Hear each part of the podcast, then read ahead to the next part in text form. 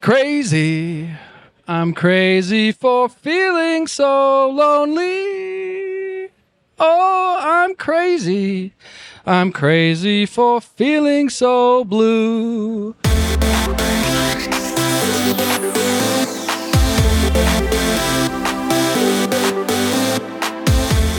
If the sound of a machine tool removing metal gets your blood pumping, then you are Metalworking Nation.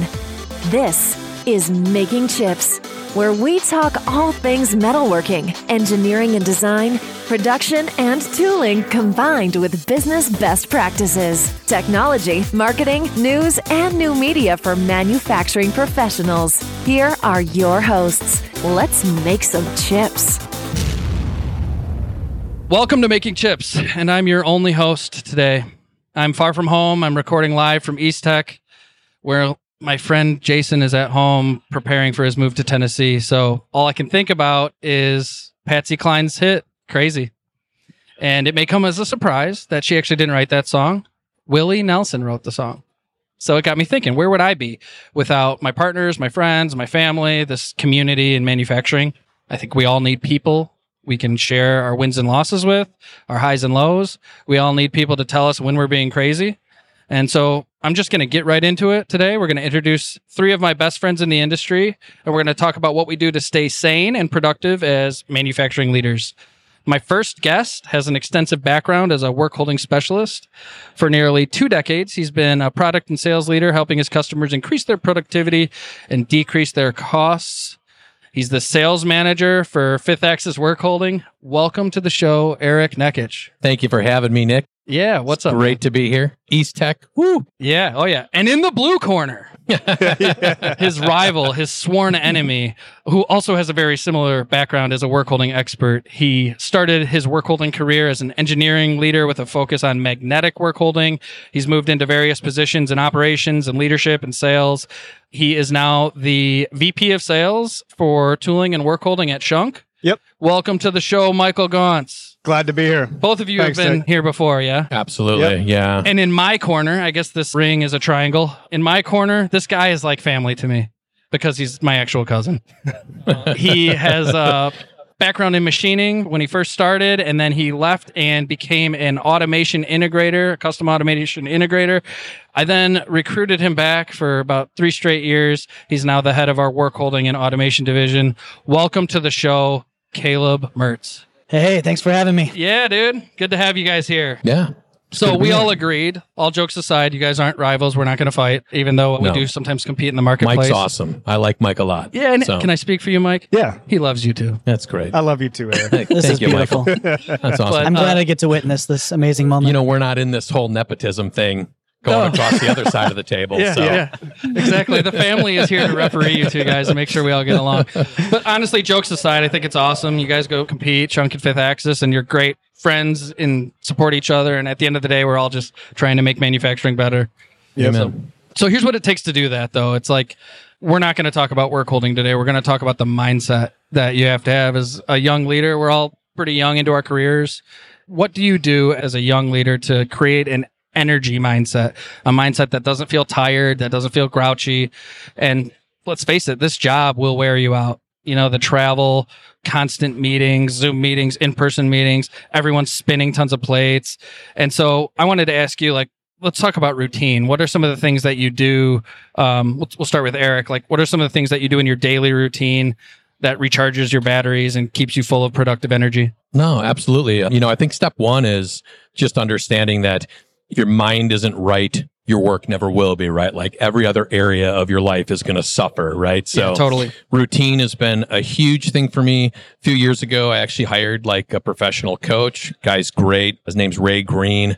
Check him out on LinkedIn or anyway. Just like a leadership coach? Yeah, Ray he's got Green, a huh? system called repeatable revenue. Okay. So bought into it, and he really gets into like vision founder fit and dials in mindset. And Ray introduced me to this like point system that he uses. Okay. And so for me, it's I feel like you know, in order to be like performing at a high level, it's mental, spiritual, and physical health very important. So when I sit down Sunday night and I schedule my priorities, right, I really try to focus on what are the things I'm going to do every day that are going to like facilitate a great mindset to perform at a high level all week. And So mental, physical, and spiritual things that are gonna Yeah. like recharge your batteries instead of drain them. exactly. So it's like getting up every morning and start my day with some scripture and then read something for my brain. Right now I'm reading the no asshole rule. That book's fantastic. And then Was it written by Ted Lasso? Yeah, exactly. and then cardio, man. Yeah. Like exercise, all my good ideas, like they tend to come to me at mile two, right? Wow. And then you actually have it dialed in like that. I do. And so it's really hard, especially like you said, Nick, traveling and family. So it becomes this challenge to kind of cram all this stuff into one day without getting up at two in the morning and right. yeah. So all the things I know I need to do in a day to like protect my mindset, I keep a list of them and everything's worth a point. And I think most people in sales and sales leadership are competitive by nature. So when I journal at the end of the night, I look at those mindset markers that I have and I say, okay, I did this, I did that. So it's exercise, diet, spiritual, like meditation on my lunch break. Like I get a point for all those markers I hit. Yeah. And then I'm always trying to, I think is important, right? Not once in like three years that I've been doing this have I ever got all my points. yeah, like a perfect score for the Right. week or whatever. I think the point is, is it's just puts a fun spin on it and Sure. it keeps you focused. And so, And you've like spoken to your competitive edge of like, hey, how do I get the top score? right, exactly. Yeah. And honestly, you've gamified your mindset. I love that. right. And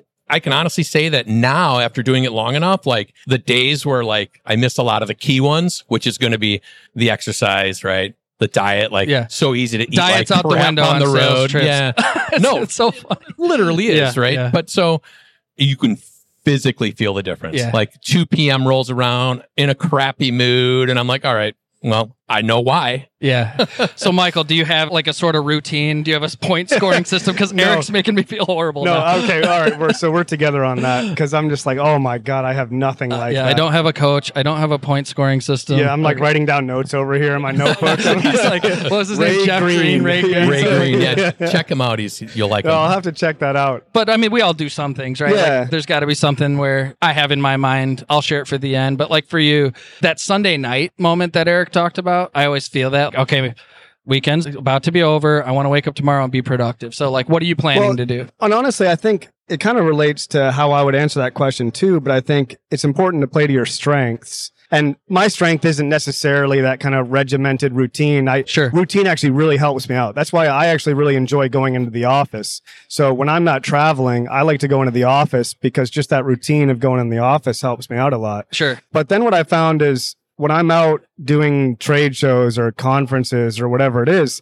I think I did kind of have like a what do you call it? A revelation Epiphany moment or type thing. epiphany. Yeah, That's the word I was looking for. Yeah. That they used to just really wear on me because I think you have to know your own personality. Yeah. And I found that what really helped me was that when I would go to conferences or trade shows, when you feel like you have to network or something like that, and Yeah. networking to me kind of actually just like it tires me out thinking about it. Sure. But I found that As we're at the Eastec Trade Show right now. Yeah, right. No, I know. Seriously, Yeah. though, but that's It what is the role exhausting is. after a while. Yeah. got to interrupt. Oh my gosh. Who the heck is this guy? This group of misfits. I thought we had a no a hole rule here. Yeah.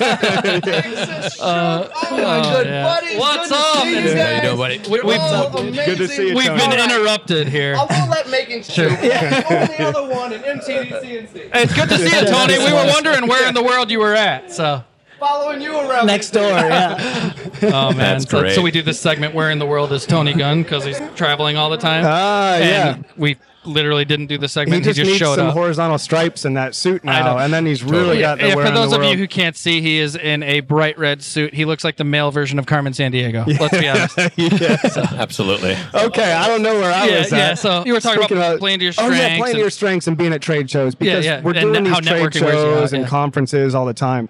And I found that if I would get it in my head that you got to go network and you got to go do this, then it would tire me out. But if I just focus on doing it in my way yeah, and not worrying about whether or not that's like the way to do it, yeah, yeah. I'm going to do it in my way. And when I do that, I realize everything is much more sustainable. I mean, as you're growing as a leader, part of what happens is you're always challenging your comfort zone anyway. Yeah. So you need to be comfortable in the discomfort. Like when your friends make you join a podcast. yeah, right. it's becoming a little more and more comfortable. Yeah, yeah. But- no, but I feel you. So your kind of point on routine might be for some people, and it, you said it helps you, but you're like, hey, I'm not going to fit in what somebody's box is for what I should be doing. I'm going to like settle into my own strengths and when it comes to networking, it might not be your favorite thing to do, but you're going to network in the Michael Gaunce way, and you'll actually be more productive doing it your way. And what's funny is you're going to actually network well that way because what you're going to do is when you're playing to your strengths, for example, I come from a technical background. Yeah, yeah. I like to just sit down and do work. It makes me feel good. Yeah, yeah. And so sometimes if I just need to sit down at the booth or sit down somewhere else and crank out some work, I'm feeling good about doing that. Yeah. And then naturally, sometimes you're actually just going to be doing things that then lead you to get connected to other people because you're doing it in your style. and when you're at a trade show, you might just have a short walk to go find that person you're just emailing or exactly. something. And then now you're doing something that is Cool. fitting of what your strength is. Yeah. What about you, Kaleb? I know you've helped me settle into a workout routine, so I imagine you'll talk about that a little bit. But Yeah, I think I'm kind of like a mixture of both these guys, honestly. Like, Yeah. I have a routine, like you said, Eric, mental, spiritual, physical is really important. I see myself get depressed if I don't work out for a week Yeah. or if I'm not in my Bible for the week. I know it, right? Yeah. It's obvious and I think it's more obvious to others. So like having those people in your life that call you out, I think is important. yeah, So my wife, Nick, all those- just kidding. Uh, Your you know, wife, once in a Nick, while. or your wife Punctuation and really Nick? Important. Comma Nick. No, I'm just kidding. wife, comma, Nick. There was a comma in there for everyone. Yeah, I hope my wife doesn't I hear said this. he's family, but I mean, you just made him even No, closer. it's weird family. Okay.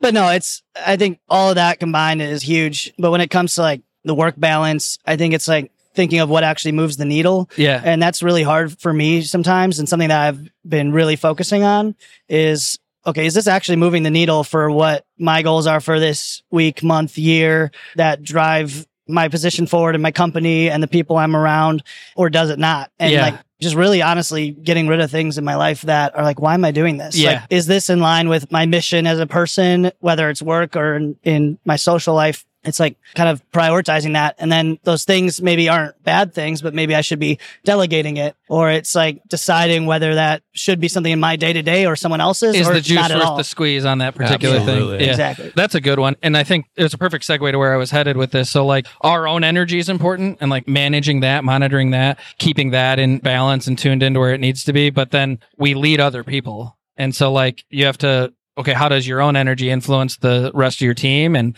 what expectations can you set for other people? So, obviously we have to value work life balance because if it gets out of balance your work actually suffers like if you work too much your work suffers and that seems counterintuitive but it's totally true but one thing I really struggle with is to figure out like where on the thermostat I can put my expectations for myself and then my expectations for everybody else as it relates to work life balance. Kaleb and I are third gen of a family business. It's closer to us than it would be another person who's finding a career here, but it's not like their legacy necessarily after this. So any tips where like, okay, some founders, some leaders, they expect everyone to work as hard as they do. And then when they don't, there's like, oh, that person's lazy. It's like, no, you work too much or whatever. So do you have any thoughts on that or any tips on that for me? Cause this is an area where I need some support. I'll actually pick up right where I think Kaleb left off. I think step one is scheduling your priorities, not prioritizing your schedule, right? And understanding that if you don't make time for your wellness, you'll be forced to make time for your illness. And that stuff rolls downhill, right? So if you're running around like a chicken with your head cut off and you're not organized and you don't have a system or a process,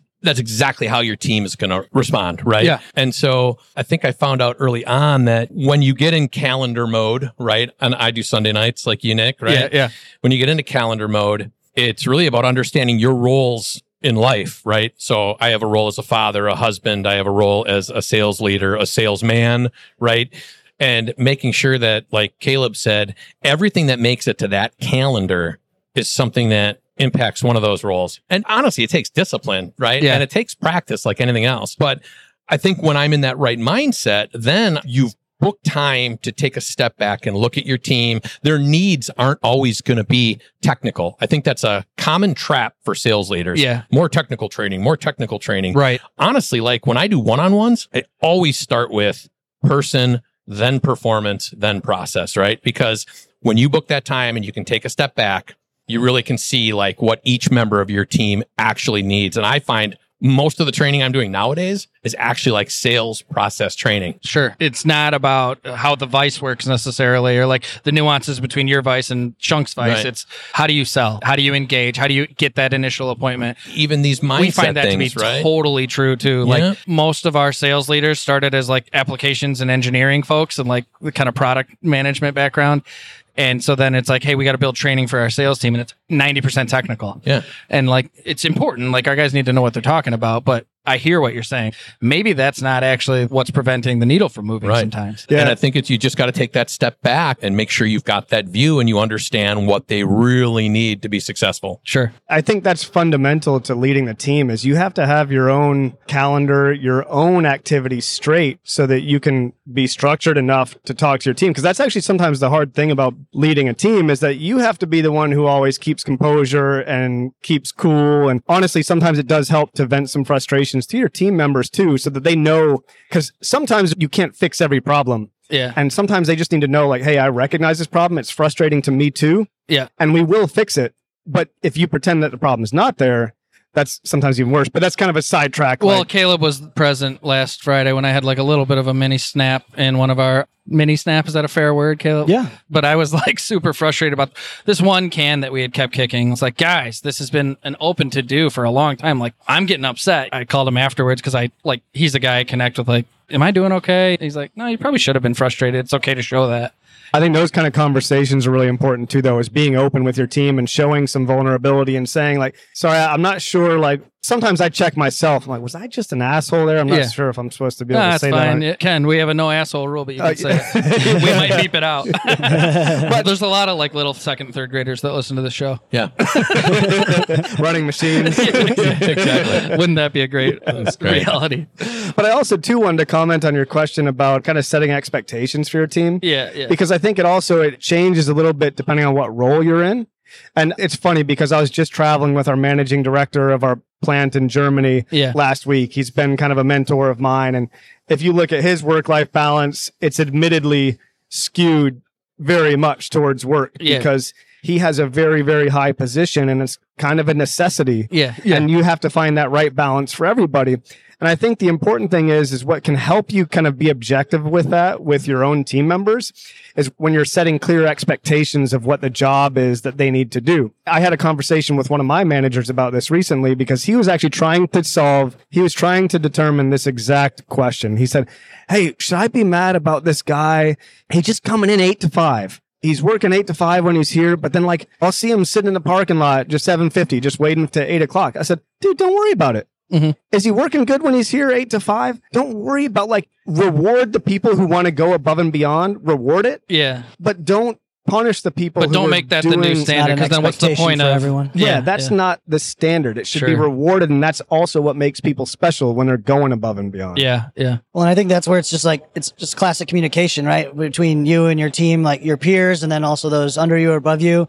because it's like if you know what your expectation for yourself might be to achieve a certain level or be somewhere in your position, but for that person it might not be. Like they're really happy with where they're at and what they're currently working on and what they're doing, and I say I think that's really important because I mean it's it's based on everyone's Yeah, not internal everyone needs to like climb, climb, climb, climb. Like Yeah. sometimes they're like, I'm at the level that I need to be at, and like promoting them to the president of the company adds a bunch of stress. That's not the life that they want. You know? And the people who want to do that too, what you can do is you can set by example. That- You made me think about that when you mentioned that. It's like when you're showing the example of how to do that, the people who want to follow can follow. yeah, yeah, right on.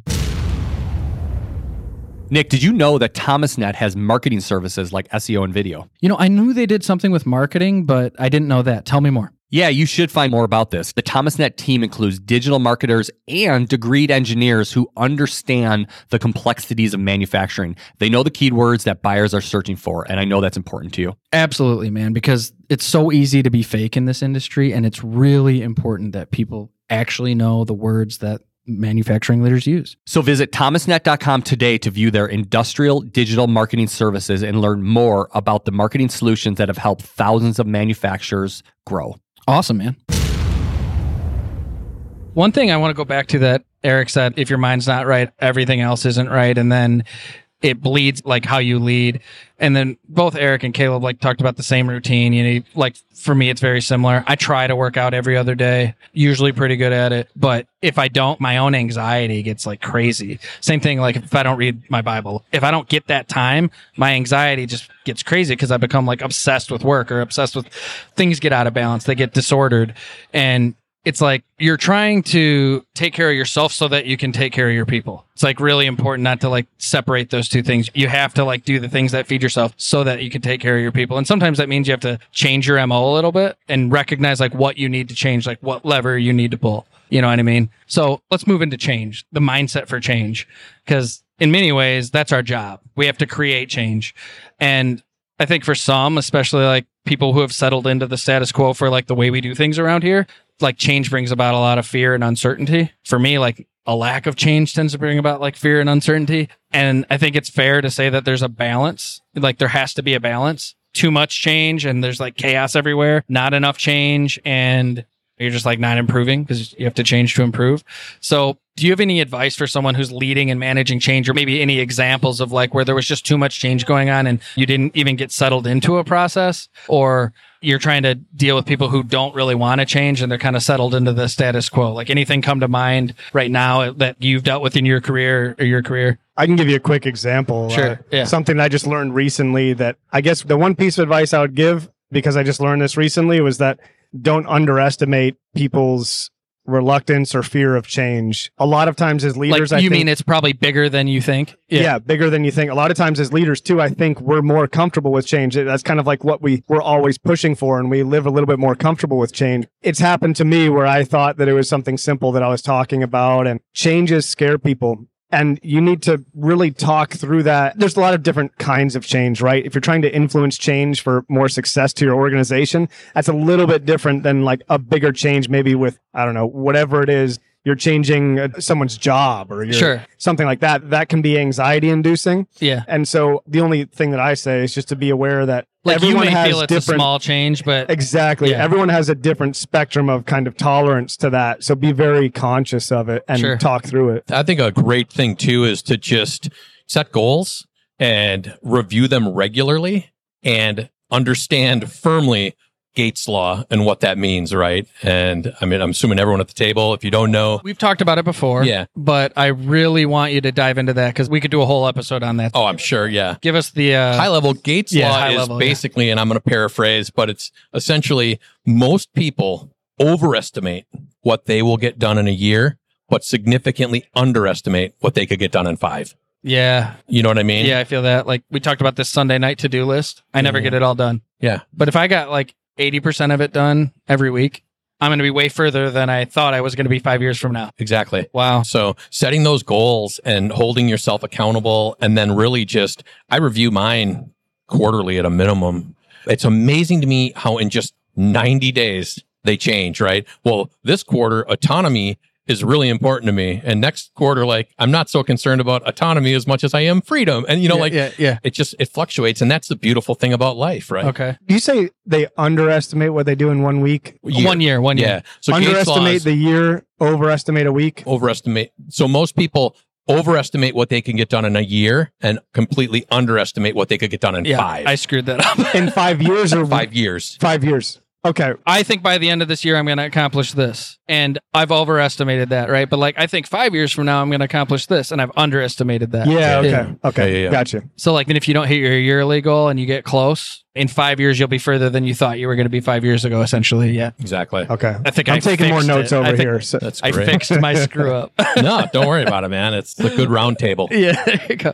and knowing that i think like for me personally being younger like helps a lot because in many situations i get major imposter syndrome and so like recognizing that is really helpful for me and being like okay i feel like this is what i can accomplish in the next five years but actually it's probably going to be a lot greater than that in Yeah. whatever capacity that is whether Sure. home life or work life so i think that's really encouraging and kind of mentally stimulating too because nick and i talk about this a lot that when i'm confident in anything in a conversation, whatever it is, I'm just automatically so much better. Even if I'm not actually confident, if I feel that confidence, I'm so much better. And I think that ties into it too. Yeah, you have to like be able to create that confident energy, especially in like a sales situation or when I make you be on a podcast with a one hour notice and stuff like that. not to, yeah, not to like jump in, but I have a quick question for Kaleb, if that's okay. Yeah, Nick. please, yeah, So do you find like on those days when you haven't like either stuck to your routine, right, or you missed any of those key components, that your imposter syndrome just goes off the charts? Yeah, skyrockets. See, Yeah. exactly.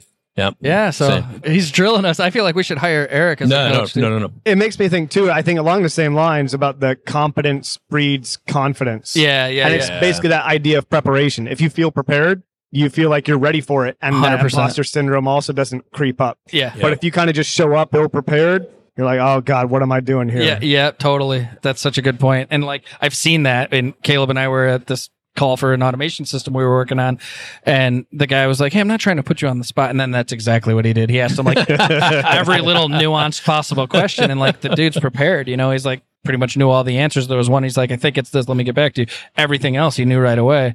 And by the end of it, the guy's like, Yeah, I got a customer I want to take you into. Like, I think it's a perfect fit.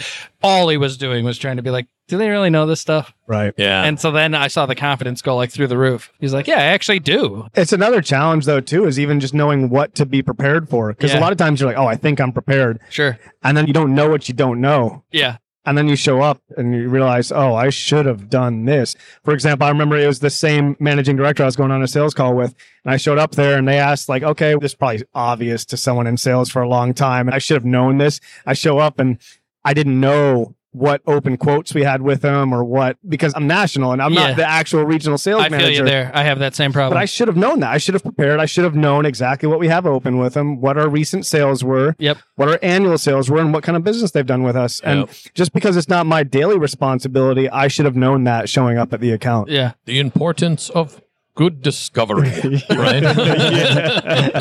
He's got an audiobook if anyone wants to purchase it. so, okay, we'll talk more specific to what's happening in the industry right now.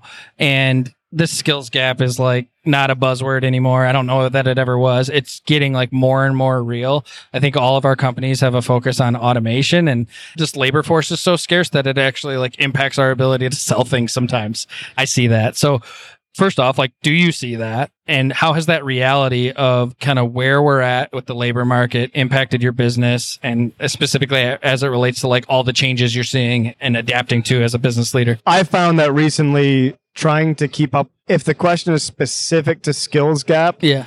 honestly, right now it's just hard to find enough people in general, not even necessarily just with the right skills. Just like warm blooded, alive people that are going to like show up yeah, to the confident, warm-blooded yeah, people yeah, yeah. who can come in and do a job. And we still continue to grow with the economy. So I feel like we're trying to just keep doing more with less, which then leads to automation. Yeah. And it's not just automation in your factory; it's automation in how you process paperwork or Yeah, orders. even or- like exactly like internal operations need automation in a yeah, lot of but ways. then the other problem is that you don't have enough people to actually implement those process improvements because you're just trying to keep up with your daily work. So yeah, there's certainly a fear of sometimes burnout with employees because they're working so hard just to keep up with the regular business and Yeah. then it ties back right back into kind of what we were talking about earlier too it's so- nuts. I mean, there's no like easy answer to it, but Yeah. like, what are you seeing, Eric? Well, I think we, you know, with skills gap, we've really just taken a step back and looked at the business problem, the skills gap, and what like pain that's going to cause like a manufacturer, right? And when you start looking at the teachability of your processes, the reliability of your processes, when you start going all down all those roads and people working Saturdays and staying late at night. So really, I think it's been making sure that we are meeting and exceeding our customers' needs when it comes to the product offerings we have that are addressing those pain points, right? Skills gap is huge. It's like just this big umbrella topic. So we've been really focusing in on those individual pain points and trying to check those boxes, make life a little bit easier, right? not assuming that there's like an expert on the other end of the deal, making it simplifying as much as possible because Exactly. you're probably catering to a less skilled workforce. Exactly. Yeah. Kaleb, like we've moved in a new direction as a business and it's more focused on automation. A lot of that is driven by the skills gap. Like, what are your thoughts on that when you're out and some of the things that you're hearing from customers when we're talking about automation? Yeah, I mean, it's difficult because the thing that I see a lot is everyone has the same problem, right? Yeah. And it's the ones that are more successful are kind of adapting in different ways. So they're actually, instead of just saying, I can't find the right person for this or the right machinist, they're actually maybe changing their internal processes or culture or even what they manufacture or how they manufacture to adapt to the modern employee, Sure. whatever area that is. That could be the machinist or someone in the office or a programmer or whoever that might be. And that's like very big and broad and kind of scary. But the few companies I've seen that have less of a struggle with that seem to be doing that. they adjust, right? So it's easy to be like, yeah, that's a huge skills gap and everyone's got the same problem. And like when you hear someone talking about how they can't find someone for a machine, the first thing that you do is like, yeah, it is what it is. Like you empathize. But what we all need to do is like, well, what are we going to do about it?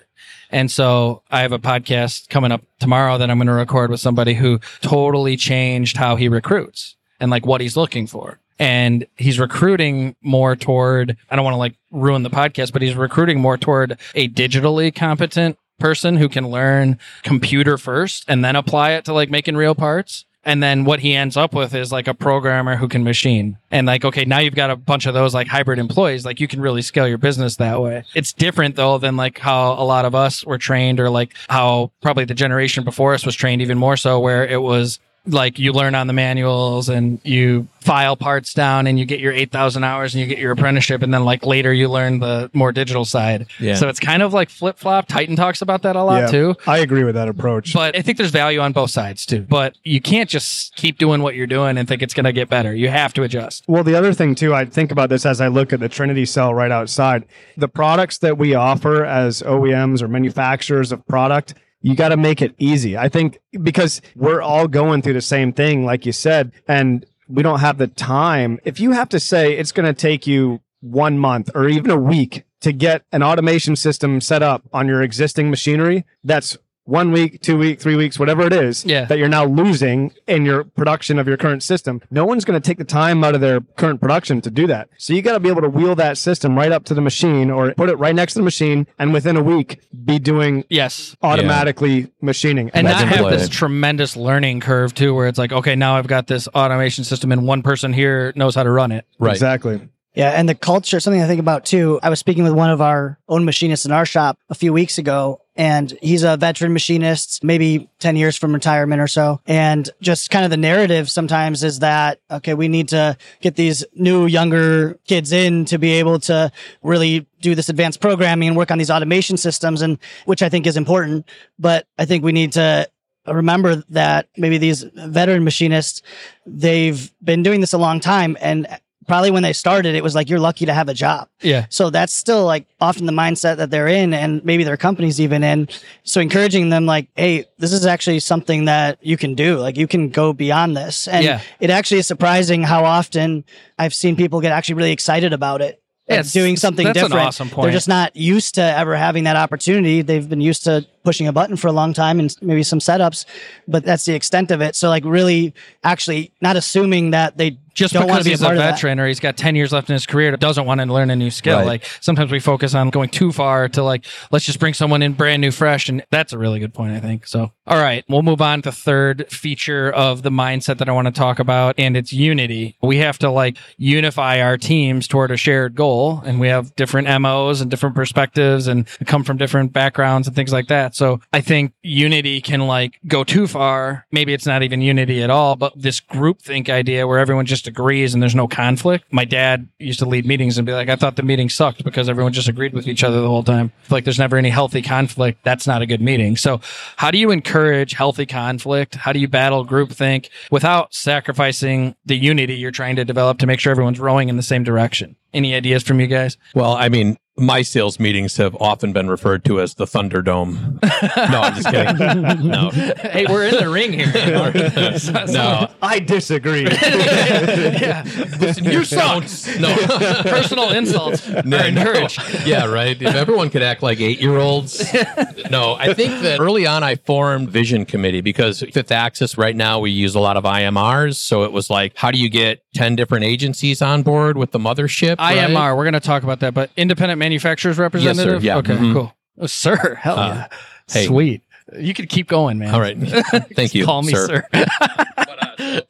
So how do you get 10 different agencies on, right? 10 Yeah. different companies on board with what we're trying to do at Fifth Axis. So very early on, I forming a vision committee, right? And just getting input from everybody. What's the old saying, right? If you're the smartest guy in the room, you're in the wrong room. Yeah, Right. 100%. And so get everybody together, get everybody's feedback. And I mean, that one as far as building our sales playbook, that one as far as writing a mission statement. So, I mean, yeah, there's a ton of disagreement. So is that a mission statement for Fifth Axis Work Holding or for your for sales our org? sales org? Yeah, So your sales org has a Yeah. mission statement. That's cool too. Right. And so I think it just came down to really understanding that everybody's pretty much got good ideas. There's going to be disagreement. I think as long as it comes from a place of any disagreement is respectful and professional, then it's always going to be healthy. It's funny because you literally like segued into what I was going to ask you, but I was going to talk about your challenge is different than our challenge in that we have some independent reps, but like that's how you go to market is through these independent rep agencies and they're all working for their own company. And of course you have expectations for them and they have expectations for you, but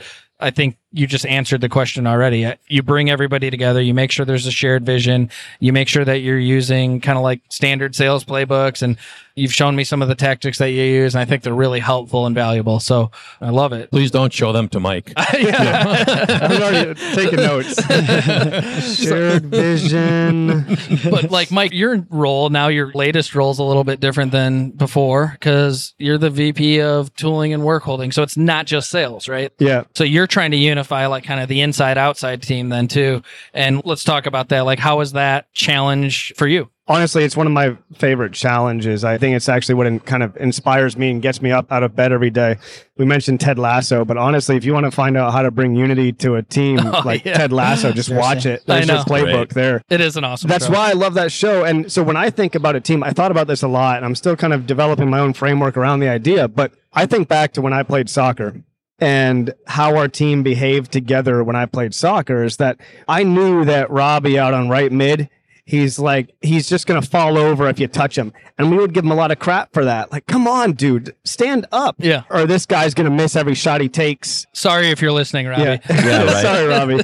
But the thing is, is we all had an underlying respect for one another. Yeah. So you can actually give that person a hard time in front of the team and there's still a camaraderie there. Yeah. And I think that translates to the business setting, not exactly the same, but I always think about I know that my team is good when we can be able to criticize each other in an open forum Yeah. and everyone's comfortable with And it. And it's not, there's no like ill will or evil or exactly it's not a because it's non-judgmental but the thing is is that takes it's tough to get there. I think you're always building towards it but i think you have to take incremental steps. It's like a safe space and you create this by you show vulnerability yourself. Yeah. you then show others in a group setting that when this person's vulnerable that they're still okay and i still respect them and they still do really good like so there's little techniques that i've kind of found work that over time it's just like you make s- you criticize just really small, insignificant things about someone as kind of almost like a joke, but that are so inconsequential that no one really cares. But it starts getting the whole group kind of comfortable with this idea. Yeah. Like we can hold each other accountable. know? yeah, that it's okay to kind of Yeah.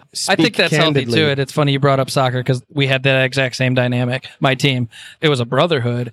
But yeah, if somebody was dogging it and not getting back on defense, like we were going to let them know. Yeah, and one thing I And tell usually my that team was them letting me know because I played up top. yeah, that was me letting you know. and then know. I, overcorrected. sweeper, yeah. They're like, you know, you have to play forward still. you can't just play defense. Someone's got to score. like sales. Just keep them on offense. You don't Yeah. need to come back and do defense. Like, but, no, yeah, point taken. Yeah, there is one thing I do always tell my team is that I fundamentally believe that every person on this team has a place and they are good at what they do. I'll say those words explicitly to the team. Yeah, otherwise you wouldn't be on the team, right? Like if you're not Yeah. providing value, we're going to find someone who does. So if you're here, that means you're valuable and important. Exactly. That has to be understood and underlined. Yeah, 100%.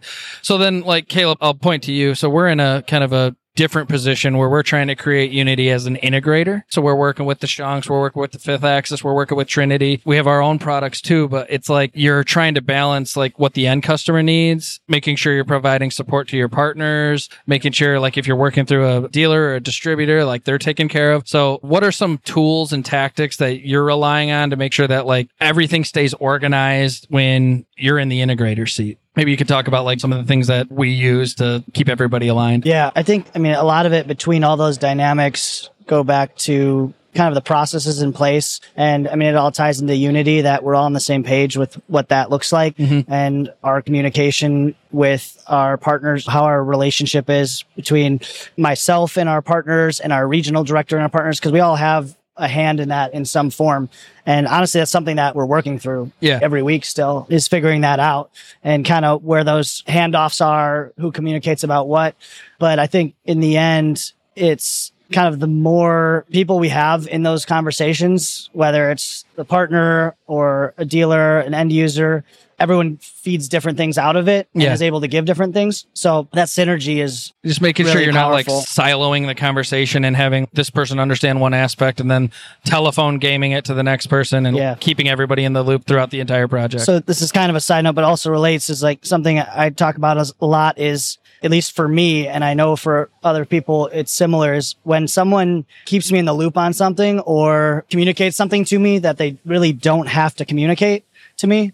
Like there's no reason they have to communicate that to me or have a conversation with me. That means the most and gets me the most excited and where I come up with ideas that could actually make an impact, even though that wasn't the initial intention. yeah. So like just being like, hey, this is the direction we're taking this as a company, or this is the direction I want to go from a sales perspective or in engineering or whatever it is. Or maybe it's a dealer saying like, "Hey, I'm really working on selling them this type of machine," and it's like disconnected Exactly. from our project that we're working with them on, but it's still valuable to know. Well, and that's why just being heavily tied in helps so much because we've seen even just here at Eastec. I mean, we have our hands in a lot of areas and just the amount of times we asked a few extra questions and we're able to have further conversations that didn't relate to what it started with. Sure. One other tool that I think is valuable. I don't know if you guys have anything like this at Schunk or Fifth Axis, but we use something called a RACI chart. So it's R A C I. Who's responsible for this task? You map out like the process, right?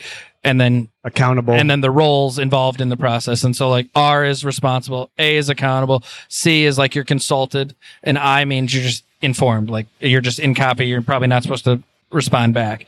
And so like everything that we do in the sales process, we map that out. Okay. It's actually your job. You're the R. You're responsible for moving this to the next stage.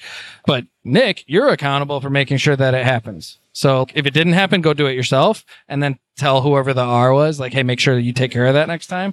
And Kaleb talked about like how he values being the C, being consulted, even on something where it's like not his, the ball's not in his court for that process. So I thought that was real valuable. that just made me think of just a quick point when you mentioned that i realized that's actually a big thing trying to bring the inside and outside sales team together when they know who's responsible for what. Because if the application engineer knows that the outside salesperson should be responsible for presenting the quote and closing the order let's say when each other knows what each other's responsible for it also makes them work a lot better together and they also respect the purpose of that person's role a lot more too Yeah. it allows them to know, oh, that's why this person is here because they do these things. Yeah, exactly. So when other people know each other's R's, that really helps when they know who, oh, okay, that's their role. Yeah, like we pin this up on everyone's cubicle. It's like boom. Oh, that's and then cool. now you have like a standard, and if someone's falling outside the standard, it's less personal. It's like no, we define this. This is how it's going to work around here. And then like Kaleb sometimes might say, "Hey, we should adjust this. This doesn't make sense." We just adjust the standard.